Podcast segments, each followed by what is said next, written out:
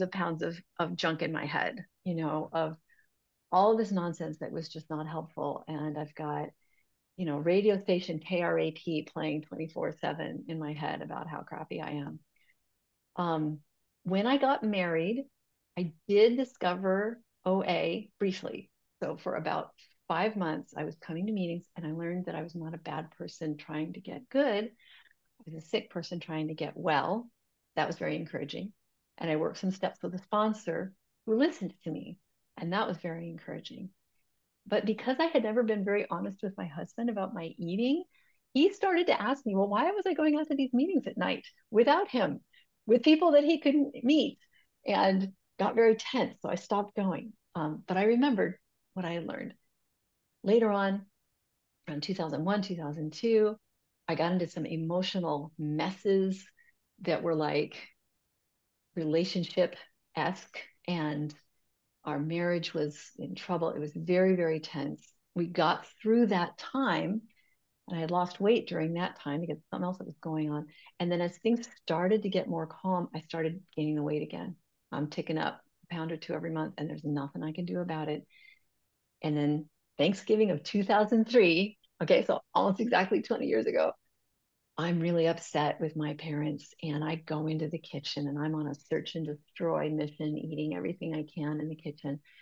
End of the night, I'm in tears, you know, and then I remembered what you guys had told me. There is a solution.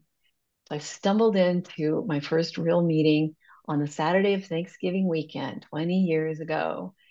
And I heard my story and people hugged me and I suddenly had hope that maybe I didn't have to live like this anymore. So, fast forward, I listened to what people said. I got a sponsor. First one didn't work out, got another sponsor. The time in between, I was trying to sponsor myself. I don't recommend that. That didn't work very well. Um, was very fussy and confused about the whole food plan concept. I tried listening to all different people and copying theirs and making mine fancier and fancier and more and more restrictive. And all I ended up doing was breaking all my little rules all the time. And so I, then I had to kind of bring it back to basics. I started out with three meals a day, one plate at a time. Put whatever you want on the plate. Just have some time when I'm not eating. Like for me, that was huge. Then once I got to that, you know, after a few months, I noticed that sometimes when I put sugary stuff on that plate, I really wanted to have more and I couldn't stop. Ah, okay, maybe that stuff doesn't belong on the plate it has continued to grow and evolve over time. But I will tell you that the weight came off and it has never come back. And I had to deal with a sponsor. She was like, weigh yourself once a month, girl. Tell me what the number is. Be honest. If it's more than five pounds in either direction, we're going to talk. Otherwise, I don't care. And she was like, don't worship the scale. So that's what I try to do. That's what I still do. Um, I have a sponsor. I have sponsees. I make calls, I receive calls every day, I read the literature every day. I go to meetings because you guys are my lifeblood, you are my people, and I need you.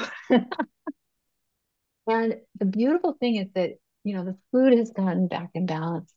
I'm not perfect. What I claim is an imperfect abstinence, which means I do mess up. And when I eat too much or I restrict or something, then I write about it, I pray about it, and I talk to my sponsor about it. And we will operate on the principle that rigorous honesty is the key. And if I'm being rigorously honest, I can turn it over to God and not worry about it. That's been working for me. So that's what I do. But you know, the most beautiful thing about working the steps multiple times is the way my life has changed. My relationships have changed. Oh my gosh, you know, the same husband that I couldn't be honest with about my eating in the beginning, we're now honest with each other about like everything. I trust him in so much deeper of a way. And that's directly due to this program. Because you guys taught 10 me minutes. that if, thank you, that if I am real and I tell the truth, which requires vulnerability and honesty and humility, oh my God, scary, scary stuff. If I do those things, I get blessings, you know, back. And one of them is that I can trust my husband more than I thought I could you know, I think my idea of marriage had to do with looking at my parents and how my mom treated my dad. He couldn't trust him. She had to walk on eggshells. So that's what I thought you always do in any intimate relationship. turns out I was wrong. Um, I raised three kids And for the first 10, 10 12 years of their lives, I was very controlling, hovering. You know, I was the mom that would sign up to bring all the sweets to the bake sale, but then I'd be yelling at the kids because I got impatient at home. Um, and, you know, thank God, as they went through their teenage years, I was working my steps and I was able to admit when I was wrong and apologize, ask for forgiveness, and try to change. And today, these kids, dear God, they're in their 30s and they get along with us and they like us. And they say, you know, mom, that's probably the best thing you ever taught us when we were growing up is how to admit you're wrong and how to change, which moves my heart. Um, radio station KRAP is no longer playing in my head all the time. And instead, I have a higher power that I want to talk about because it's month 11 and we get to think about step 11 prayer and meditation and conscious contact with a power greater than ourselves. Like you can call it whatever you want. I happen to call mine God. Um, early on in program, when I was working on step two, which is where we said we came to believe that a power greater than ourselves could restore us to sanity. And my sponsor said, okay, what kind of higher power would you need to in order to believe? What would they have to do? Write a want ad for your higher power. Give me a job description for your God. And I really, really thought about it. And so here's what I came up with. I said, okay, I want I want a lot of things. I want four different things out of my higher power. The first thing I want is like the ideal father.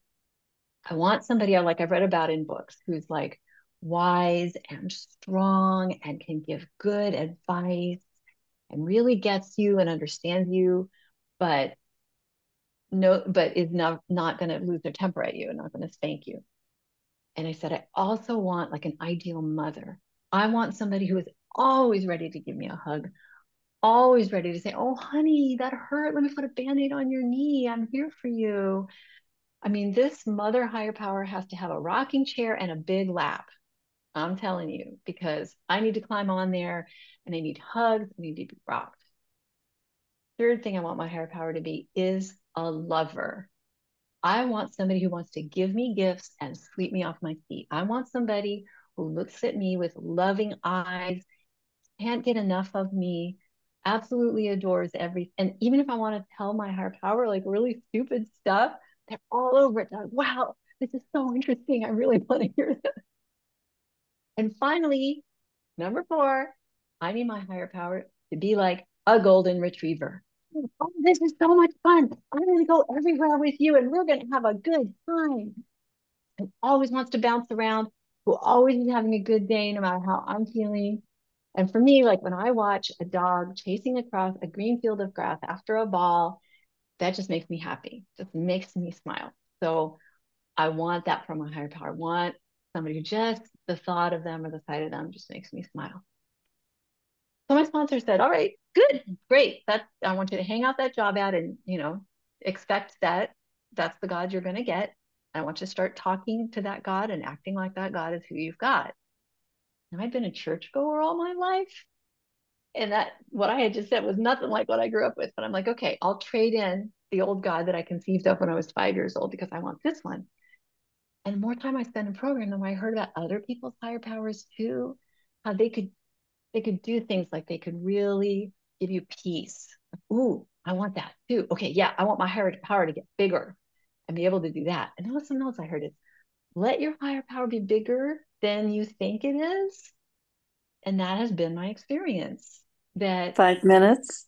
Thank you. The more I trust my higher power with, the bigger it gets and the more it can handle kind of like the more I trust my husband, the better the marriage gets.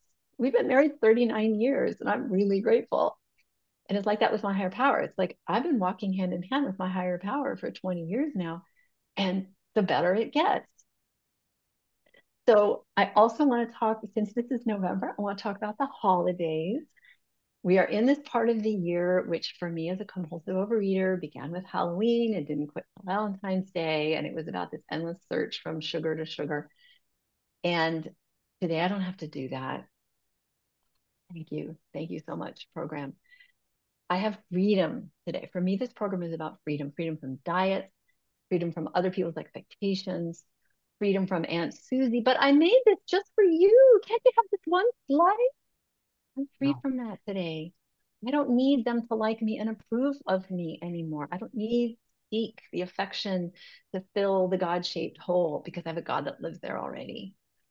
So I just want to share that this coming Thursday is just another Thursday. That's what it is. And I'll do what I always do the night before. I'm going to write down my food plan. And then on the night, at, at the end of the day, I'm going to write down what I actually did eat.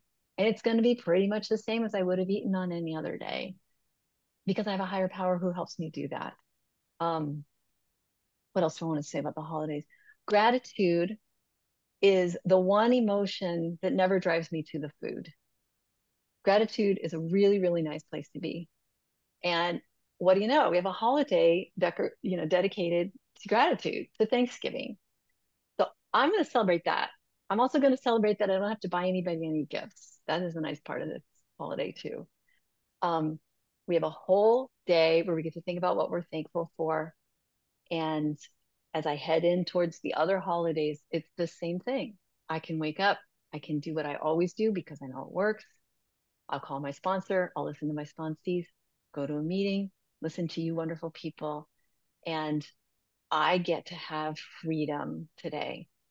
My food plan may continue to change as I get older and my metabolism slows down. Gosh darn it, you know, the, the little the, the road gets a little narrower, you know, but it's all good. It's all good anyway, um, I do thank you so much for inviting me to come today. And I would love to just listen to what y'all have to say.